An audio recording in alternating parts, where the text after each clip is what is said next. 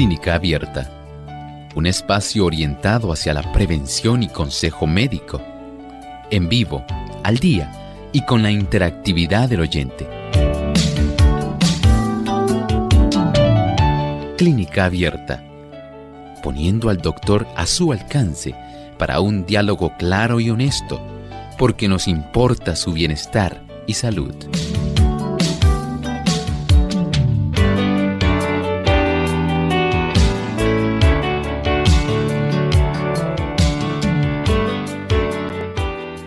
La prepotencia te hace fuerte por un día. La humildad te hace fuerte para siempre. Hoy en Clínica Abierta vamos a estar recibiendo sus consultas, así que les invitamos a participar de nuestro programa llamando y escribiéndonos a las diferentes plataformas en las redes sociales, así que les invitamos a visitar nuestra página web en radiosol.org a través del chat. Pueden hacernos sus preguntas. De igual forma, aquellos que nos siguen por el Facebook Live de Radio Sol 98.3 FM, ahí también nos pueden escribir sus preguntas y aquellos amigos que nos escuchan y nos ven a través de Lumbrera TV y Salvación TV. Les recordamos que se pueden comunicar también a través de nuestras líneas telefónicas. Vamos a repasarlas para aquellos que no la conocen. En Puerto Rico es el 787-303-0101. Si usted se encuentra en los Estados Unidos, el 18 66920-9765. Si también se encuentra en otro país, recuerde utilizar el código de entrada, el 787-763-7100 o el 787-282-5990. Desde este momento nuestro cuadro está totalmente disponible para que usted pueda comenzar a llamar y participar. Así que desde ya pueden hacerlo.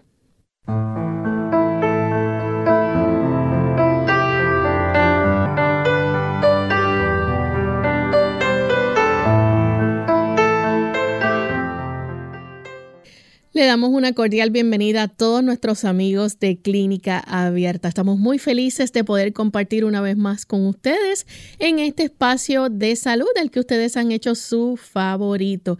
Y queremos que participen, que nos llamen, que puedan hacer sus preguntas. Así que aprovechen esta oportunidad desde ya. No lo deje para después porque luego nuestras líneas están ocupadas o el tiempo no alcanza. Aproveche desde este momento para que pueda entrar a nuestro programa y participar haciendo su consulta. También les recordamos que hoy tenemos tema libre, no importa de qué sea su pregunta, se pueden comunicar y hacernos la consulta. Si quiere también contarnos algún testimonio de agradecimiento, también lo puede compartir con nosotros, es bienvenido. Estamos muy felices de poder llegar a tantos lugares a través de los medios de comunicación que hacen posible en las diferentes emisoras que retransmiten nuestro programa en el país donde usted nos esté sintonizando. Llegamos hasta donde usted se encuentra gracias a alguna emisora que ha tenido también el compromiso de poder llevarles a ustedes este programa informativo que el único propósito es cuidar de su salud y que usted, ¿verdad? pueda orientarse y educarse cada día. Vamos a enviar saludos cordiales en esta hora a nuestros amigos en el país de Argentina. Allá en Córdoba nos sintonizan a través de FM Logos, en la provincia Salta Argentina y Bahía Blanca, en la provincia de Buenos Aires, Guayaquil, a través de Energy Nuevo Tiempo 92.1 FM, en la provincia de Formosa, Argentina, también tenemos a Radio Nuevo Tiempo y Radio Nuevo Tiempo Rosario 91.1. Así que sean todos muy bienvenidos. Y como todos los días, cuento con la compañía del doctor Elmo Rodríguez. ¿Cómo está, doctor? Hoy esperanzado. Esperanzado porque sabemos que el Señor nos brinda promesas de esperanza. Así y espero que nuestros amigos también puedan disfrutar de esas promesas de esperanza que hacen que el sendero de la vida sea más transitable y esplendoroso. Así que estamos agradecidos por su presencia y su audiencia. Y estamos listos para comenzar, pero antes queremos compartirles el pensamiento saludable.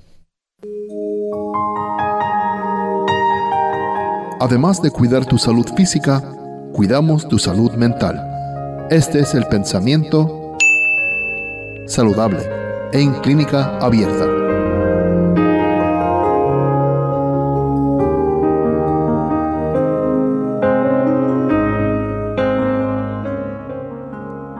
Es una ley de la naturaleza que nuestros pensamientos y sentimientos resultan alentados y fortalecidos al darles expresión. Aunque las palabras expresan los pensamientos, estos a su vez siguen a las palabras. Si diéramos más expresión a nuestra fe, si nos alegrásemos más de las bendiciones que sabemos que tenemos, la gran misericordia y el gran amor de Dios, tendríamos más fe y más gozo. De que usted se alegra. No me diga que se alegra del mal que le sobrevino a los demás. Alégrese de las bendiciones que Dios le da cada día. Alégrese por la lluvia. Alégrese por el sol. Alégrese por tener alimento. Alégrese porque Él le da esperanza. ¿Sí? La Sagrada Escritura es un libro de esperanza. ¿Saben? Muchas veces solamente nos mantenemos mirando aquí a nuestro alrededor la inmediatez en la cual nos desarrollamos y existimos. Pero hay que elevar la vista más allá, lejos, al horizonte, al cielo, donde ahí tenemos la oportunidad de recordar que usted y yo debemos estar en ese lugar de que Dios quiere que estemos en ese lugar, de que aunque usted tiene el deseo, pero le falta la fuerza, Dios le concede la fuerza para que usted lo alcance porque usted no la tiene ni yo tampoco. El Señor ha provisto el poder del Evangelio que se hace efectivo a través de la obra del Espíritu Santo en nosotros. Ya Jesús ganó ese derecho y por esa razón tenemos la oportunidad de que a pesar de las pruebas, las dificultades, los desengaños, los dolores, las tristezas, la ansiedad, también podemos tener esperanza en medio de las crisis, porque el Señor nos alienta y nos pide que levantemos nuestros ojos al horizonte que pronto se avecina en el cual usted y yo podemos disfrutar de una vida de bendición, felicidad, gozo por la eternidad. Agradecemos al doctor por compartir con nosotros el pensamiento saludable.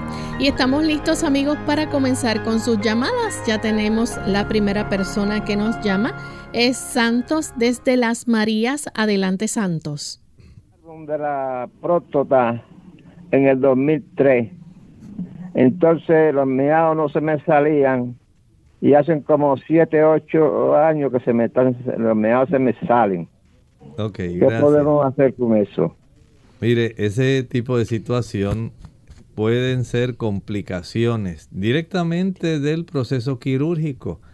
Los urólogos generalmente eh, le advierten a los pacientes que siempre hay ciertos efectos, digamos, secundarios a el proceso.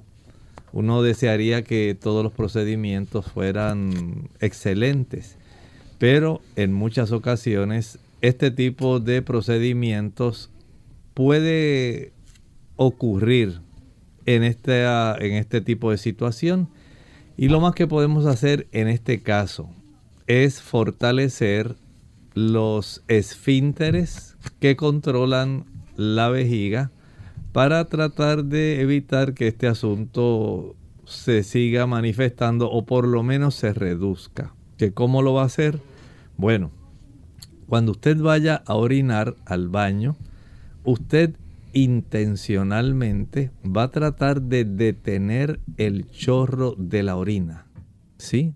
Usted va a trincarse de tal manera que usted logre identificar qué es lo que usted tiene que trancar. Y usted va a sentir que hay una serie de músculos en ese piso pélvico que van a contraerse. Nuevamente relaja esos músculos para que se relaje el esfínter y continúa el chorro de la orina. Nuevamente trate voluntariamente de estorbar ese chorro trincándose. Y de esta manera usted ya aprende a identificar esos músculos. Ya una vez usted los identifique, va a practicar episodios de contraer esa musculatura de esa zona durante varias veces. Por ejemplo, va a practicarlo unas 25 veces continuas. Descanse y vuelva y practique 25 veces continuas más. Descanse, practíquelo 25 veces más. Descanse y practíquelo 25 veces más. Esto puede hacerlo varias veces al día. Esto va a ayudar para que la oportunidad de que usted pueda aumentar el tono de esa válvula, básicamente de los músculos que controlan el esfínter de esa área, puede estar con un tono mayor de tal manera que no se relaje tanto el área donde comienza la uretra, en este caso la uretra prostática, y el esfínter de la vejiga y el piso pélvico puedan darle más fortaleza para evitar la salida, la fuga de la orina. Tenemos entonces a José que nos llama de Fajardo, Puerto Rico. Adelante, José. José, ¿nos escucha? Vamos entonces con la siguiente llamada. La hace Quintana desde Mayagüez. Adelante, Quintana. Sí, muy buenos días. Dios les bendiga. Buen día. Y es que yo soy paciente de alta presión de hipertensión y últimamente estoy sintiendo que me dan unos latidos y me arden. Eh, yo quisiera saber pues si es que hay algún problema en el corazón. Muchas gracias. Ese tipo de situación básicamente podemos detectarla si usted se practica un electrocardiograma. Si este asunto usted ha notado que se ha ido incrementando, que se repite con frecuencia, que cuando menos usted lo espera se manifiesta, y aun cuando usted se toma sus medicamentos, persiste. Entonces necesita ya hacer una cita con su médico internista, con su cardiólogo, para que él pueda corroborar qué está ocurriendo. Puede practicarse probablemente, le mande a hacer alguna prueba de esfuerzo o por lo menos una prueba donde se registra la actividad del corazón durante 24 horas le van a hacer un holter. Ese registro del corazón de 24 horas le pone a usted una serie de electrodos, unos chuponcitos, como dicen los pacientes, en el área del pecho, conectados a una caja. Esa cajita en realidad es un equipo para registrar toda la actividad eléctrica y conservarla en una memoria. Eso al día siguiente, cuando usted va donde el médico, él le desconecta todos los electrodos, le, le desconecta esa máquina donde se registró el proceso y ahora él lo va a imprimir y analizar. Ahí él se dará cuenta si hay episodios de taquicardia, si hay episodios de algún tipo de arritmia que le esté causando a usted algún problema o también si hay evidencia de isquemia, áreas que en el trazado del electrocardiograma pueden indicar que su corazón no está recibiendo la cantidad de sangre que debiera y que le hace sufrir, le hace entonces desarrollar episodios de dolor, de molestia en el área precordial, en el área del corazón, vaya al médico, dígale esto que me está planteando y permita que él pueda indagar si es necesario ese estudio, que allí se lo pueda ordenar. Vamos en este momento a nuestra primera pausa y al regreso continuaremos entonces contestando más preguntas. ¿La vitamina D es realmente una vitamina? Hola, les habla Gaby Zabalúa Godard en la edición de hoy de Segunda Juventud en la Radio, auspiciada por AARP. En otra ocasión hablamos de la vitamina D y de su importancia para mantenernos saludables. Sin embargo, estoy segura de que muchos no han escuchado lo siguiente.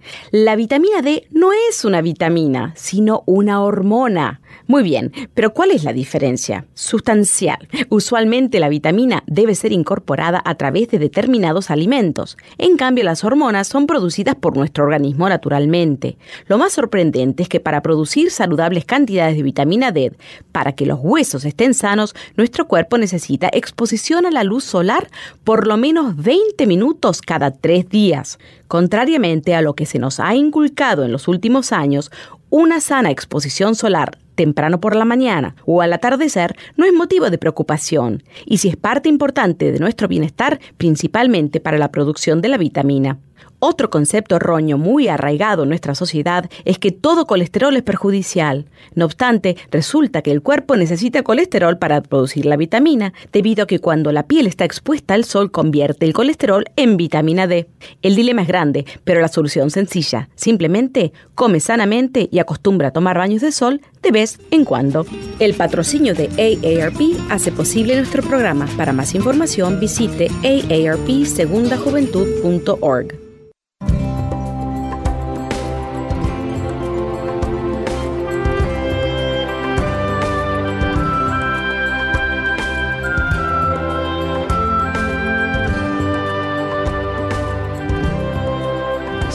triunfar en la vida, el poder también está en tus manos.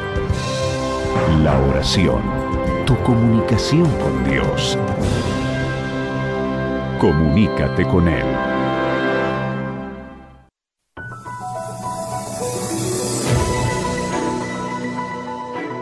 El melanoma es un tipo de cáncer de piel que puede formarse en cualquier parte del cuerpo, en la piel normal o en un lunar existente que se vuelve canceroso. Aparece con mayor frecuencia en el rostro o el tronco de los hombres afectados. En las mujeres, este tipo de cáncer más a menudo se desarrolla en la parte inferior de las piernas. Tanto en los hombres como en las mujeres, se puede producir en la piel que no ha sido expuesta al sol. Además, puede afectar a las personas de todos los tipos de piel. En las personas con tonos de piel más oscura, el melanoma tiende a producirse en las palmas de las manos o las plantas de los pies, o bajo las uñas de los pies o las manos. Los signos son los siguientes. Un área grande y amarronada con pintitas más oscuras, un lunar que cambia de color, tamaño o sensación, o que sangra, una lesión pequeña con un borde irregular y partes que aparecen de color rojo, rosa, blanco, azul o azul oscuro una lesión dolorosa que pica o arde, lesiones oscuras en las palmas de las manos, las plantas de los pies, las yemas de los dedos, de las manos o los pies, o en el recubrimiento de las mucosas de la boca o la nariz.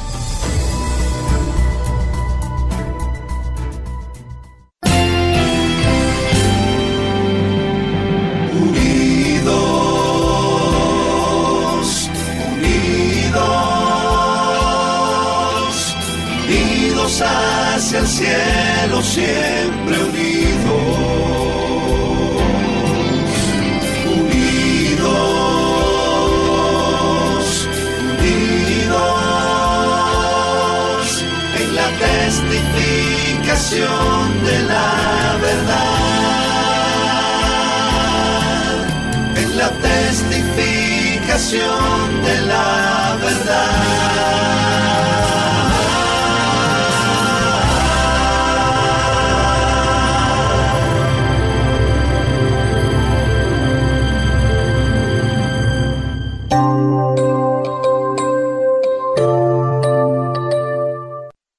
Ya estamos de vuelta en Clínica Abierta, amigos, y continuamos contestando sus consultas. En esta ocasión nos llama José desde Fajardo, Puerto Rico. Adelante, José. Felicidades por el programa. Gracias. Yo quisiera preguntarle al doctor si una persona que sale con la glucosa alta, ¿qué azúcar debe de usar? Muchas gracias. Si ya a usted le diagnosticaron que tenía diabetes y tiene quiere regular mejor su cifra de glucosa sanguínea, les recomiendo que use un tipo de endulzador, endulzante, edulcorante. Hay diferentes términos. Se llama stevia. Stevia. Ese producto lo puede conseguir en tiendas de productos naturales. Ese tipo de glucosa, no es glucosa, es un tipo de endulzador, eh, se llaman rabaudócidos en realidad. Y esto ayuda para que pueda tener esa sensación de dulzura que es tan gratificante, ¿verdad?, para las personas sin la elevación de la cifra de la glucosa sanguínea. Este tipo de producto es básicamente 10 veces más dulce que el azúcar. Así que lo que va a utilizar son cantidades muy pequeñitas. No va a utilizar una cucharadita como normalmente usted le añade a algún tipo de producto que usted quiere endulzar. Aquí tiene que usar, comience con probablemente un cuarto de cucharadita en lo que usted eh, se da cuenta del sabor y de la dulzura que tiene, de tal manera que no le empalague el uso de este producto. Pero muchas personas ya se han adaptado, lo están utilizando y hay compañías que lo están también incorporando como parte de la receta de algunos productos que ellos confeccionan. Así que este tipo de producto es muy bueno, es adecuado. Úsalo en pequeñas cantidades y deje de utilizar los otros productos como ya hemos mencionado, jugos, maltas, refrescos, bombones, helados, paletas, bizcochos, galletas, flanes, chocolates. Todos esos productos son ricos en azúcares y a usted no le conviene. Manténgala controlada de esta manera si le prescribieron algún medicamento, es probable que lo pueda reducir y tal vez hasta lo pueda eliminar cuando el médico se dé cuenta que usted mantiene bien controlada su cifra de glucosa sanguínea. Tenemos entonces a Stephanie que nos llama de la República Dominicana. Adelante, Stephanie. Buenas. Bienvenida. Bienvenida. Eh, yo estoy llamando porque yo trabajo limpieza. ¿Qué pasa? Cuando me mojo los pies, me bota las uñas, me bota una infección y se me rajan los pies. ¿Qué puedo utilizar para eso? Muchas gracias. Bueno, hay cosas sencillas, podemos ir por pasos. Si usted tiene este problema en sus pies, eh, sumerja sus pies en agua calientita, esto, esto una vez usted lo haga, le va a dar una agradable sensación. Hágalo por 10 o 12 minutos. No le añada nada en este momento. Solamente añádale eso, no le eche vinagre ni nada porque le va a arder más en su planta del pie. Procure después de haberlo sumergido, esos 10 minutitos, séquelos con mucho cuidado. Y una vez ya estén secos, aplique en la planta del pie sencillamente aceite de oliva. Ese aceite de oliva va a ayudar para que comience un proceso donde va ayudando a reparar, digamos, el área de la epidermis para que usted pueda evitar esa sensibilidad y tantos trastornos y lesiones que ha desarrollado. Cuando ya usted esté mejor de la planta de sus pies, que ya no tenga ese resquebrajamiento ni tanta molestia, ahora sí, sumerja sus pies en agua con vinagre. Por lo menos para un galón de agua, añada dos o tres cucharadas grandes de vinagre. Sumerja sus pies en esa agua caliente con vinagre caliente que no se vaya a quemar y una vez ya hayan transcurrido 10 a 12 minutos, seque, con mucho cuidado aplique su aceitito en la planta del pie, pero ahora usted va a secar con una pistola de secar el cabello, con un blower. Va a secar esas uñas que estén bien secas. Una vez seque bien sus uñas, aplique con un hisopo de algodón, con un cotonete, con un Q-tip. Va a aplicar aceite de melaleuca o tea tree oil. Esto lo va a hacer antes de acostarse, porque no puede estar exponiendo sus pies al agua, a los detergentes. Ya usted tiene que estar tranquila. Eso lo va a hacer todos los días, todos los días por 5 a 6 meses. Y usted notará el cambio en la calidad de la piel y el cambio en sus uñas. Tenemos a Víctor que nos llama de la República Dominicana. Adelante, Víctor. Buenos días. Mi consulta es la siguiente. Eh, este, he tenido como una sensación de nudo en la garganta hace algunos días. Eh, también tenía algunos temas estomacales y estuve tomando el remedio de papa que el doctor indica. Pero me gustaría saber a qué se debería la sensación de nudo en la garganta. Perdone, Víctor, este, no alcancé a detectar cuál era en sí el problema ¿Usted sería tan amable en repetirlo nuevamente? Ah, sí, disculpe, doctor. Sí, he, tenido una sensación de nudo en la garganta. Perdone, ¿una situación de qué? Nudo, dice. Nudo. Sensación de nudo en la garganta, sí. Ok, en la garganta. prosiga, prosiga. Exacto. Eh, me he tomado el remedio que usted indica del jugo de papa eh, para, para, por si acaso era algún tipo de helicobacter pero me queda solamente la sensación como de nudo en la garganta.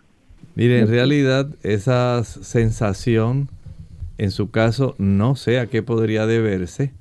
Debería ir entonces a un especialista de oídos, nariz y garganta para que él pueda palpar, él pueda ver, eh, darse cuenta si en esa área hay, por ejemplo, hay ganglios linfáticos que estén agrandados esos ganglios todo el mundo los tiene, pero por ciertas razones de infecciones y otras situaciones que ocurren en el cuerpo se pueden agrandar. También puede suceder que en el área donde está ubicada la glándula tiroides, ahí se pueden desarrollar un crecimiento. Eso no es normal. Por un lado, la misma glándula general en términos generales puede agrandarse, dar bocio y se aprecia una masa, un crecimiento en esa zona. Pero por otro lado, a esa misma glándula, la tiroides, le pueden, se pueden desarrollar nódulos y o quistes. Eso también hay que determinarlo. Un sonograma de la tiroides ayuda en eso. Hay también que entender que pudiera haber cierto tipo de crecimientos que ocurrieran dentro de la zona orofaringea. Pudiera haber un agrandamiento también de las glándulas eh, linguales, las glándulas de sabor que están en la parte más posterior de la lengua. Ahí tenemos ciertos eh, receptores para sabor que se pueden agrandar y hay tejido linfoideo en esa zona eh, orofaringea. Además de las amígdalas, hay ciertos tejidos linfoideos en la pared posterior. Entonces no sabemos qué esté ocurriendo. El que usted pueda ir al médico especialista de oídos, nariz y garganta le ayuda porque él palpa, pregunta, y si es necesario va a examinarlo con un aditamento, un instrumento que ellos tienen para poder introducir una camarita y observar toda esa área tratando de indagar la molestia que usted nos está planteando. Bien, vamos a hacer entonces nuestra segunda y última pausa y cuando regresemos continuaremos contestando a nuestros amigos del chat y de Facebook. Un niño le preguntó a su papá, ¿de qué tamaño es Dios? Entonces al mirar al cielo su padre vio un avión y le preguntó a su hijo, ¿de qué tamaño ves aquel avión? Y el chico le respondió, No, pues es pequeño, casi ni se alcanza a ver. Entonces el papá lo llevó al aeropuerto y al estar cerca de un avión le volvió a preguntar, ¿y ahora de qué tamaño dices que es el avión? El chico sorprendido, papá, es enorme. El papá le dijo entonces, Dios es así. El tamaño va a depender de la distancia que tú estés de Él. Cuanto más cerca estés de Él, mayor Él será en tu vida. Cuidar de los demás es cuidar de uno mismo. Hola, les habla Gaby Zabalúa en la edición de hoy de AARP Viva, su segunda juventud en la radio, auspiciada por AARP Actuar como proveedor de cuidados es complejo, pero ser proveedor de cuidados de nuestra pareja puede ser mucho más difícil de lo que esperábamos. Así sea cuidar de un esposo o hacerse cargo de un pariente lejano, el hecho de cuidar a otra persona puede resultar físicamente agotador. No obstante, ofrecer cuidados a la pareja puede implicar mayor estrés y desgaste personal. En muchos casos, la complejidad de pasar del rol de compañero y amante al de proveedor de cuidados cambia desfavorablemente la dinámica de la pareja. En estos casos es recomendable hablar con el esposo sobre el tipo de cuidado que necesita y el que tú puedes ofrecer. Aunque el esposo quiera quedarse en casa y desee que tú seas el único que lo cuide, hay que ser realista y buscar ayuda en caso necesario. Asimismo, piensa en tu propio futuro. Es habitual que todo el dinero se vaya en el cuidado de uno de los cónyuges y que el otro se quede sin nada. Es bueno planificar para cubrir las necesidades de ambos. En el mismo contexto hay que cuidar la salud, a un esfuerzo por hacer ejercicios y comer bien, así como por tomarte frecuentes descansos. El patrocinio de EARP hace posible nuestro programa. Para más información, visita aarp.org oblicua viva. ¿Quieres vivir sano? El estrés es una respuesta del organismo que pone al individuo en disposición de afrontar situaciones interpretadas como amenazas. En exceso, daña profundamente nuestro cuerpo, mente y relaciones interpersonales. Pero hay cosas que puedes hacer para combatirlo. Toma de 6 a 12 vasos de agua por día. Mantente activo. Limita el consumo de azúcar y exceso de grasa en la dieta. Come verduras y frutas todos los días. Descansa lo necesario y ten momentos de esparcimiento. Habla de tus problemas con alguien. Expresar la situación, contar lo que sucede, hace bien y es una postura saludable. Si no puedes cambiar el ambiente, entonces cambia tú. Todos podemos crecer y madurar emocionalmente.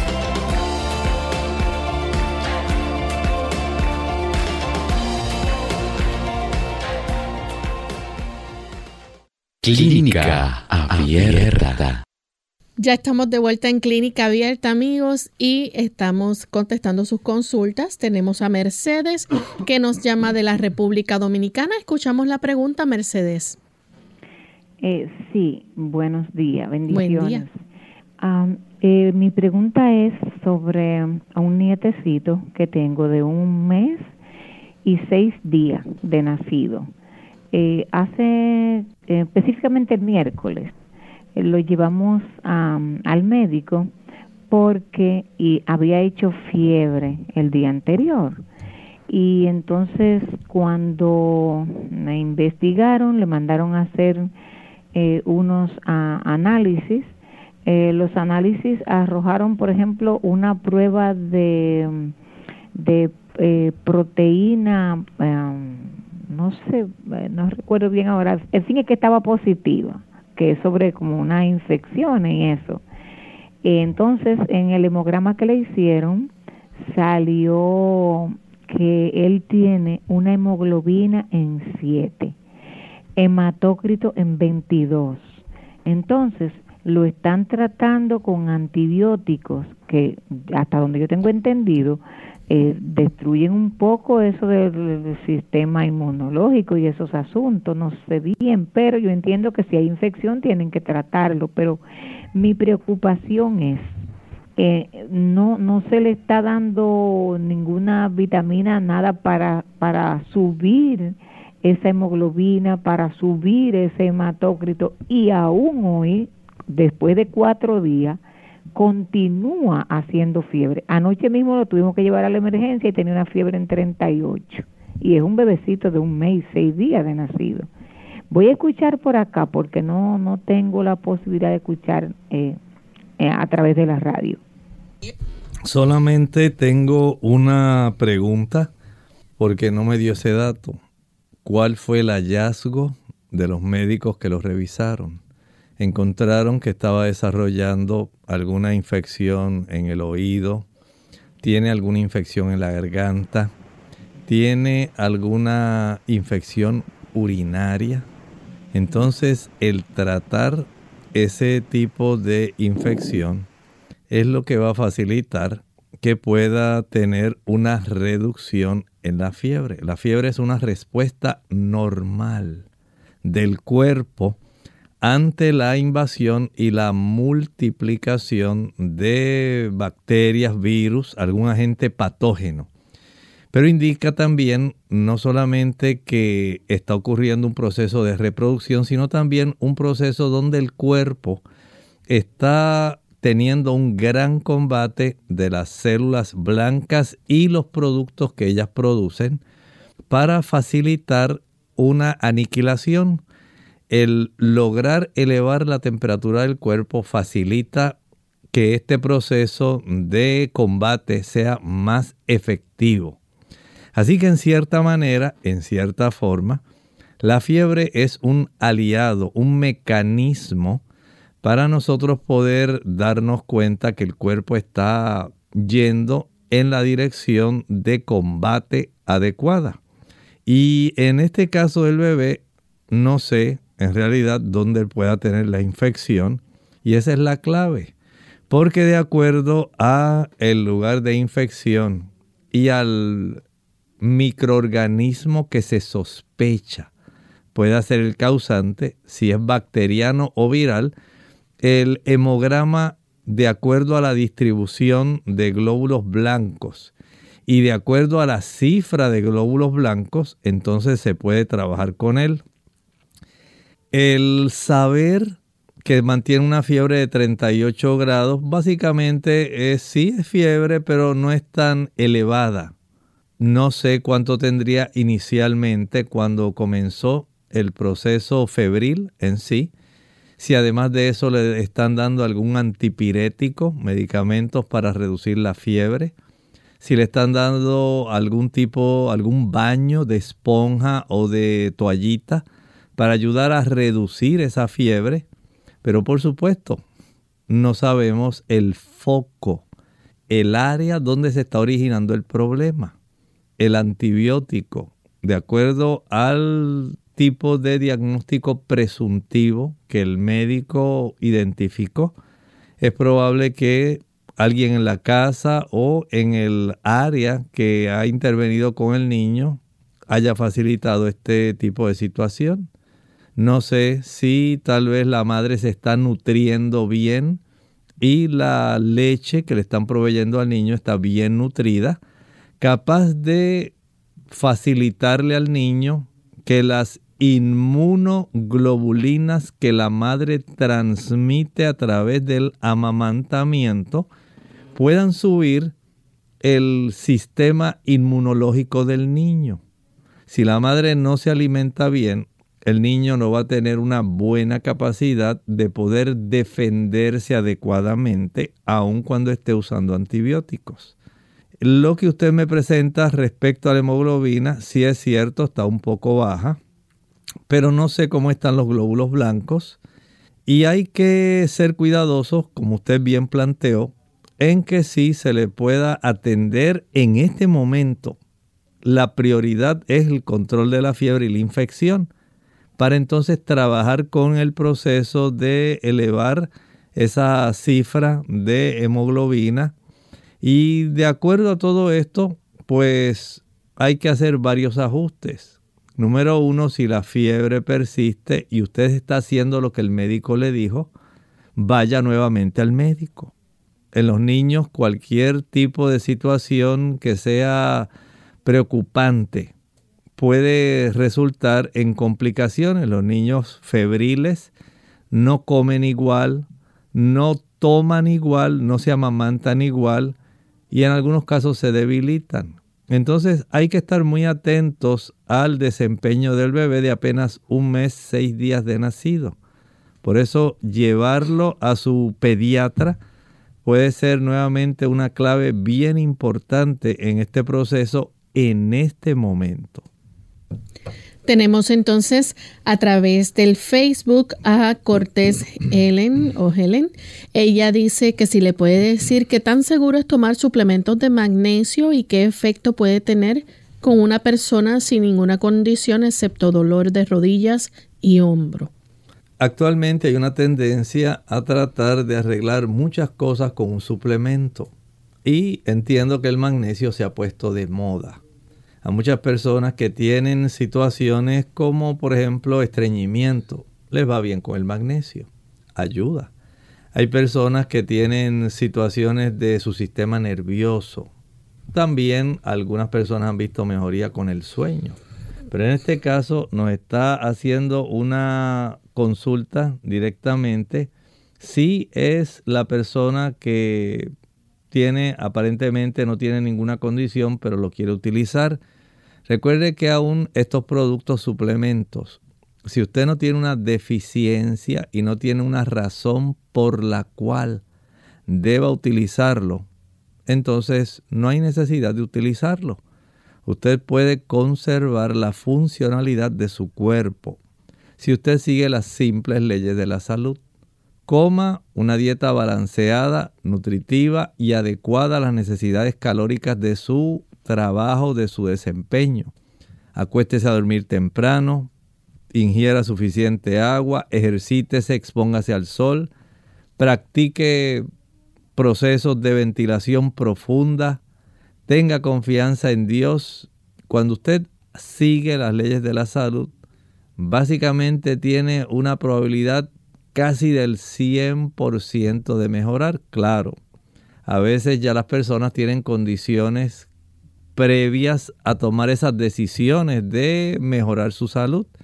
Y ya a veces se han desarrollado artrosis, deterioro, degeneración, inflamaciones que van a tardar en corregirse. Algunas se pueden corregir, otras donde ya se ha sufrido un proceso degenerativo como una artritis reumatoidea, pueden mejorar, pero no necesariamente van a revertir. No use el magnesio si no hay ninguna indicación y si el médico no se lo recetó, mejor absténgase de usarlo. La siguiente consulta la hace Josefina Jiménez. Ella nos escribe y dice que le gustaría saber si sirve para aumentar músculo la inyección de complejo B y vitamina C.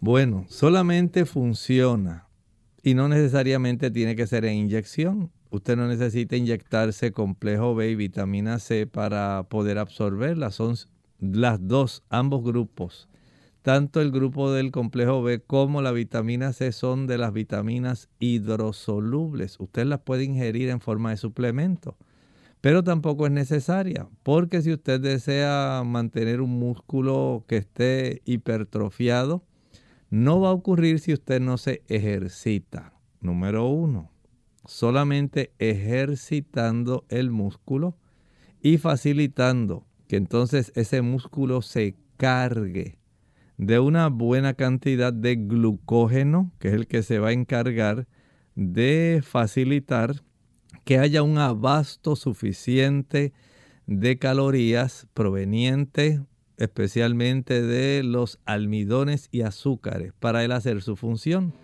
Y también él va a desarrollar cierto abasto de sustancias, digamos, que pueden facilitar eh, una mayor cantidad de metahemoglobina, que es exclusiva, es una hemoglobina exclusiva del músculo, mioglobina, perdón, mioglobina. Y esto va a ayudar para que haya un mejor desempeño de contracción y relajación muscular. Pero las proteínas en sí, digamos las legumbres, los diferentes tipos de nueces, los las habichuelas, lentejas, guisantes, todo tipo de leguminosas son las fuentes principales de aminoácidos que una vez se incorporan, ellas van a requerir el uso de, por supuesto, de estos elementos que mencionó, como por ejemplo la vitamina C, también el grupo de vitaminas B y otros minerales que son importantísimos para el procesamiento de los alimentos que ingerimos. Eso es lo que va a hacer en realidad que el músculo pueda crecer de acuerdo a la demanda de la actividad que usted efectúa. Si usted no efectúa ningún tipo de ejercicio, de actividad, y solamente se pone las inyecciones de vitamina B y vitamina C, las va a tirar en la orina literalmente. Perdió su dinero y su tiempo pero no porque usted se administre esas inyecciones le garantiza que su músculo va a crecer. Lo que le hace crecer es la actividad física supervisada, dirigida, adecuada y una buena alimentación para que ese músculo pueda obtener los elementos necesarios para que pueda tener la hipertrofia muscular. Tenemos entonces a Sandra. Ella nos escribe a través del chat de nuestra página y dice, doctor, mi sobrino de 16 años le diagnosticaron hemorroides ayer. Le mandaron antibiótico. Quisiera saber qué le podemos hacer o dar para ayudarlo a mejorar, ya que está bastante afectado emocionalmente. Ayer le empecé a dar probióticos. Bueno, mire, hay varias cosas que hay que tomar en cuenta. No sé por qué le habrán prescrito antibióticos. No sé si tiene alguna erosión en esa área que le estén preocupando al médico que pueda eh, introducirse algún tipo de microbio en esa área bacteriana, en esa área hemorroidal. Eh, no sé si eh, hay alguna otra complicación en la proximidad, en la cercanía porque en realidad las hemorroides, a no ser que esté trombosada, que se haya formado un trombo en esa área, que le produce un dolor exquisito, muy doloroso, especialmente cuando se sienta. Y mientras no se deshaga, pues hay que utilizar algunos fármacos que no necesariamente tienen que ser antibióticos. En ese sentido, entiendo que hacer un baño en agua tibio caliente durante 10 a 12 minutos donde él se siente en esa agua.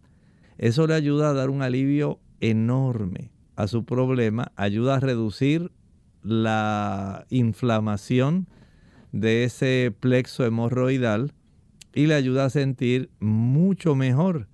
Claro, este tipo de situación se desarrolla generalmente en las personas que padecen de constipación, de estreñimiento, personas que comen mucho chile, pique, ají picante, canela, clavos, nuez moscada, eh, que utilizan pimienta, que utilizan mostaza. Entonces, consumir este tipo de productos y también aquellas personas que les gusta tomar alcohol, usar este tipo de productos no le va a beneficiar para nada. Más bien lo que va a hacer es agravar el problema, irritar más y perpetuar la situación que le está molestando. Haga el baño de asiento. Puede también aplicar después que salga del baño de asiento, se seca con mucho cuidado que no vaya a lastimar esa zona. Y se puede aplicar pulpa de sábila líquida corte una penca, una pala, una hoja de sábila, la descorteza, que quede solamente el cristal, lo transparente. Esa pulpa la echa en la licuadora, la licúa sin añadir agua. Y una vez ya tenga liquificada esa pulpa de sábila, la aplica en esa zona si las hemorroides son externas le va a aliviar inmediatamente, no especifica si son internas o externas. Hay ocasiones cuando tienen que usar algún tipo de supositorio que resulte en un desinflamante para esa zona. Por lo tanto, cambie su estilo de comer, aumente el consumo de frutas, aumente el consumo de ensalada, de vegetales.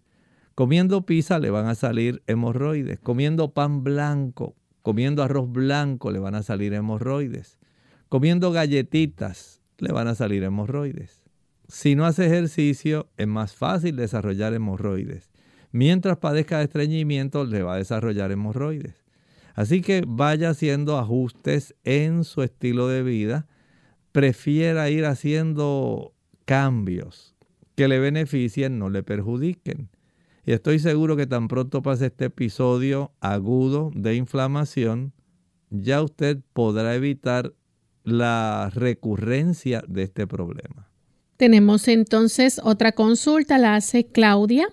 Ella dice, gracias por su programa. Quiero saber si una niña de 8 años que tiene el hígado graso, grado 1, y muchas piedras pequeñas en los riñones y Helicobacter pylori, colesterol alto, y el MEVA dice, puede tomar yogur y comer eh, jamón y salami de pavo. Su doctora dijo que, que sí, pero ella quiere su opinión, que le diga que puede comer.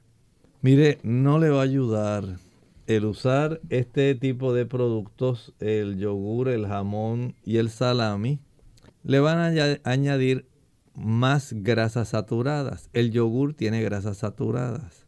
El salami tiene grasas saturadas. El jamón, aunque sea de pavo, tiene grasas saturadas. Tenemos que trabajar con el peso de la niña, sus hábitos. Si ella puede bajar peso, eso le va a ayudar para que pueda eliminarse, dado que tiene apenas grado 1, ese hígado graso. Ella puede mejorar, está en una edad muy joven para tener tantas situaciones como la que usted plantea si cambiamos el estilo de vida, estoy seguro que muchas de esas situaciones van a mejorar. Porque si a esta corta edad ya tiene esta serie de situaciones que usted menciona, imagine según ella vaya creciendo. Por lo tanto, estamos a tiempo. El cambiar, por ejemplo, y consumir una mayor cantidad de frutas, mayor cantidad y mejor cantidad de calidad de cereales integrales, que no sean esos cereales azucarados de cajita que venden, que tiene el tucán, que tiene el tigre, que tiene el gallito. Vamos a pasar un poco de trabajo, vamos a preparar avena, compre arroz integral, vamos a, a conseguir cebada, centeno, alimentos que tengan suficiente grupo B para facilitar el procesamiento de esos triglicéridos que son los que se han formado y almacenado en el hígado dando lugar al hígado graso. A no ser que ella haya padecido algún tipo de hepatitis. En realidad no habría razón por la cual ella tenga un hígado graso. Si ella no es diabética, no hay razón para que ella tenga un hígado graso a no ser que esté sobrepeso. Y que deje de consumir productos ricos en grasas Recuerde que los productos animales tienen dos tipos de grasa, dos. Por un lado tienen las grasas saturadas, la leche, la mantequilla, el queso, los huevos, la carne blanca, roja, pescado, yogur, todos tienen grasas saturadas. Pero también esos mismos productos tienen colesterol. Leche, mantequilla, huevos, queso, carne blanca, carne roja, pescado, yogur, todos tienen colesterol. Así que si le brindamos a la niña los productos que le complican la situación que ella está presentando en su hígado y que le está facilitando ya el desarrollo de una serie de condiciones que no debieran estar en una niña de esa edad, entonces esto nos está dando una amonestación, un aviso a tiempo para que evitemos que haya un tipo de complejidad mayor. Cambie su alimentación. Puede consumir algunas almendras, algunas nueces, pocas. No es que le dé la latita de maní tostado y ella esté todo el día comiendo porque el doctor dijo que eso era bueno. No. Un puñadito. Usted le puede dar para integral, arroz integral, Enséñala a comer una mayor cantidad de legumbres, habichuelas blancas, negras, pintas, rojas, lentejas, frijoles, garbanzos. Ayúdela para que ella aprenda a comer ensaladas. Las ensaladas ayudan al hígado y más cuando hay hígado graso. La berenjena ayuda al hígado. La cebolla ayuda al hígado. El rábano ayuda al hígado. El ajo ayuda al hígado. Mientras mayor sea el consumo de zanahoria y de sustancias como hojas verdes que le puedan beneficiar, esto va a ser de gran ayuda para ella. Permita que ella se pueda ayudar, pero no le facilite los helados, los jugos, las maltas, los refrescos, los bombones, los helados, las paletas, los bizcochos. Todo eso es hígado graso garantizado. Bien amigos, ya hemos llegado al final de nuestro programa. Agradecemos a todos por la sintonía y a aquellos que participaron escribiendo también sus consultas. Agradecemos también que eh, hayan estado conectados con nosotros. Vamos entonces a finalizar esta edición del día de hoy y compartirles el pensamiento bíblico. El libro de Apocalipsis, el capítulo 21 y el versículo 3. Dice allí, y oí una gran voz del cielo que decía, He aquí el tabernáculo de Dios con los hombres, y Él morará con ellos, y ellos serán su pueblo, y Dios mismo estará con ellos como su Dios. Se cumplirá finalmente, dice Apocalipsis, la reunión tan ansiada por Dios. Volver nuevamente como un padre que hace tiempo que no se reúne con sus hijos de manera presencial, no a distancia, presencial. Ahí dice que Dios mismo estará con ellos. Nosotros seremos transformados. Nuestro carácter tiene que ser transformado mientras estamos aquí en esta tierra en virtud del plan de la salvación. Jesús hace posible que nosotros seamos reinstalados a la debida relación con Dios. Nos redime, nos rescata de una vida de pecado, nos perdona y nos da el poder y nos da el agente transformador, el Espíritu Santo, para que nuestra vida se conforme, se transforme conforme al carácter de Cristo. Cuando Jesús venga por segunda vez, Él cambiará este cuerpo en un cuerpo glorioso, en un cuerpo capaz de resistir, estar ante la presencia de Dios. Y ya estaremos completos para poder tener esa reunión, estaremos equipados, capacitados. Dios le aguarda a usted y a mí en esa reunión presencial, visible, personal él ama a sus hijos, le ama a usted y me ama a mí. Esa reunión nos aguarda. Usted tiene una cita y debe estar ahí. Acepte a Jesús como su Salvador personal. Nosotros entonces nos despedimos y será hasta el siguiente programa de Clínica Abierta. Con mucho cariño compartieron el doctor Elmo Rodríguez Sosa y Lorraine Vázquez. Hasta la próxima.